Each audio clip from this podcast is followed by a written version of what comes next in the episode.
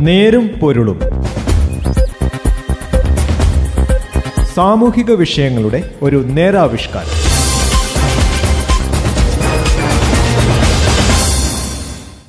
നമസ്കാരം.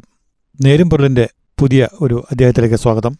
ഇന്ന് ഈ പരിപാടിയിൽ ഞാൻ ജോസഫ് പള്ളത്ത്. ബഹിരാകാശ വിപ്ലവത്തിന് ഐ എസ് ആർ തിരിച്ചു വരുന്ന കുതിപ്പിനായി നേരുംപൊരുളിന്റെ ഇന്നത്തെ വിഷയം ഇതിലേക്കാണ്. തിരുവനന്തപുരത്ത് ഒരിടം ശരാശരി വേഗത്തിലോടുന്ന ട്രക്ക് ഒരു ചെറു വിമാനത്തെ കെട്ടിപ്പൊലിക്കുകയാണ്. ഞൊടിയിടയിൽ കെട്ടഴിഞ്ഞ വിമാനം റോഡിലൂടെ പായുന്നു. ഓരോ ചലനങ്ങളും ഒപ്പിയെടുക്കാൻ അനേകം ക്യാമറകൾ. നിശ്ചിത സ്ഥലത്ത് വിമാനം നിൽക്കുമ്പോൾ നിറഞ്ഞ കരഘോഷം.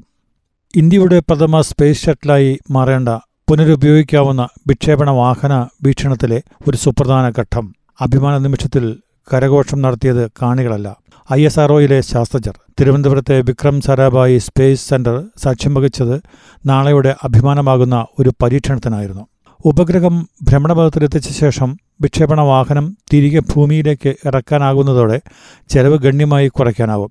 തിരികെ വരാത്ത റോക്കറ്റുകൾ ബഹിരാകാശത്ത് മാലിന്യ ഭീഷണി സൃഷ്ടിക്കുന്നതിന് ആർ എൽ ബി ഉപയോഗം പരിഹാരമാകുമെന്ന് ഒരു മുതിർന്ന ശാസ്ത്രജ്ഞൻ പറഞ്ഞു. ഉപഗ്രഹ വിക്ഷേപണത്തിന് ഭീമമായ ചെലവുണ്ട്. ഏതാണ്ട് ഇരുപതിനായിരം ഡോളർ വേണ്ടിവരും ഒരു കിലോ ഭാരമുള്ള ഉപഗ്രഹം വിക്ഷേപിക്കാൻ. ഇന്ന് ലോകത്തിലെ തന്നെ ഏറ്റവും ചെലവ് കുറഞ്ഞ വിക്ഷേപണ വാഹനം ഇന്ത്യയുടേതാണ്. ഒരു ഏരിയൻ റോക്കറ്റിന് എണ്ണൂറ് കോടി ഡോളർ ചെലവ് വരുമ്പോൾ ഇന്ത്യയുടെ ജി എസ് എൽ വിക്ക് നാനൂറ്റി അൻപത് കോടി ഡോളർ മാത്രമേ ചെലവ് വരുന്നുള്ളൂ. പി എസ് എൽ വി ആണെങ്കിൽ മുന്നൂറ് കോടിയിൽ താഴെയും. പുനരുപയോഗിക്കാവുന്ന വാഹനം ഉണ്ടായാൽ ചെലവ് ഇതിലേറെ കുറയ്ക്കാം. എന്നാൽ ഇവയുടെ പരീക്ഷണഘട്ടവും വികസനഘട്ടവും ചെലവേറിയതാണ്. അതിനാൽ തന്നെ ചില ഭാഗങ്ങൾ മാത്രം വീണ്ടും ഉപയോഗിച്ചാൽ മതി എന്നൊരു ചിന്തയുണ്ട്.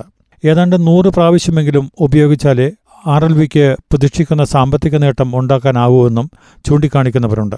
ഓരോ പ്രാവശ്യവും പക്ഷേ പണത്തിന് മുന്നോടിയായി ധാരാളം വീക്ഷണങ്ങൾ നടത്തേണ്ടതുണ്ട്.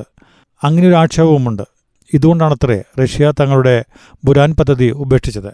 ആദ്യമായാണ് അമേരിക്കൻ ബഹിരാകാശ സംഘടനയായ നാസയുടെ സ്പേസ് ഷട്ടിൽ പോലെ തിരിച്ചിറക്കാൻ കഴിയുന്ന ഒരു വിക്ഷേപണ വാഹനം പരീക്ഷിക്കാൻ ഇന്ത്യ തയ്യാറെടുക്കുന്നത്. ഐ എസ് ആർ രൂപകൽപ്പന ചെയ്ത ആർ എൽ വി ഏതാണ്ട് ആയിരത്തി എണ്ണൂറ് കിലോഗ്രാം ഭാരം വരുന്നതാണ്. അഞ്ച് മീറ്റർ നീളവും നാല് മീറ്ററോളം വീതിയുമുള്ള ഈ വാഹനത്തിന്റെ ചെറു ഉപഗ്രഹങ്ങളെ ഭൂമിക്കടുത്തുള്ള ഭ്രമണപഥത്തിൽ എത്തിക്കാനാകും. സ്ക്രാംജെറ്റ് സാങ്കേതികവിദ്യ ഉപയോഗിച്ചാണ് ഇവ ഭൗമ ഉപരിതലത്തിൽ നിന്ന് ശൂന്യാകാശത്തിലേക്ക് കടക്കുക. പി എസ് എൽ വി റോക്കറ്റിന്റെ ആദ്യഘട്ടത്തിൽ ഉറപ്പിക്കുന്ന ആർ എൽ വി ഈ കുതിപ്പിനിടയിൽ അന്തരീക്ഷ വായുവിൽ നിന്ന് ഓക്സിജൻ വേർതിരിച്ചെടുത്ത് ഇന്ധനമായി ഉപയോഗിക്കുന്നതാണ് സ്ക്രാംജെറ്റ് സാങ്കേതികവിദ്യ. ഇതിനു മുൻപ് നടത്തിയ സ്പേസ് റിക്കവറി പരീക്ഷണം വാഹനം സമുദ്രത്തിൽ ഇറക്കിയിരുന്നു. മറ്റു രാജ്യങ്ങൾ ഉപയോഗിക്കുന്ന രീതിയിലുള്ള ത്രികോണാകൃതിയിലുള്ള ക്യാപ്സ്യൂളാണ് സ്പേസ് റിക്കവറി വാഹനം. ബഹിരാകാശ യാത്രകൾക്ക് ഉപയോഗിക്കുന്ന ഇവയ്ക്ക് പാരച്യൂട്ട് സഹായത്തോടെ മാത്രമേ ഇറങ്ങാനാവൂ.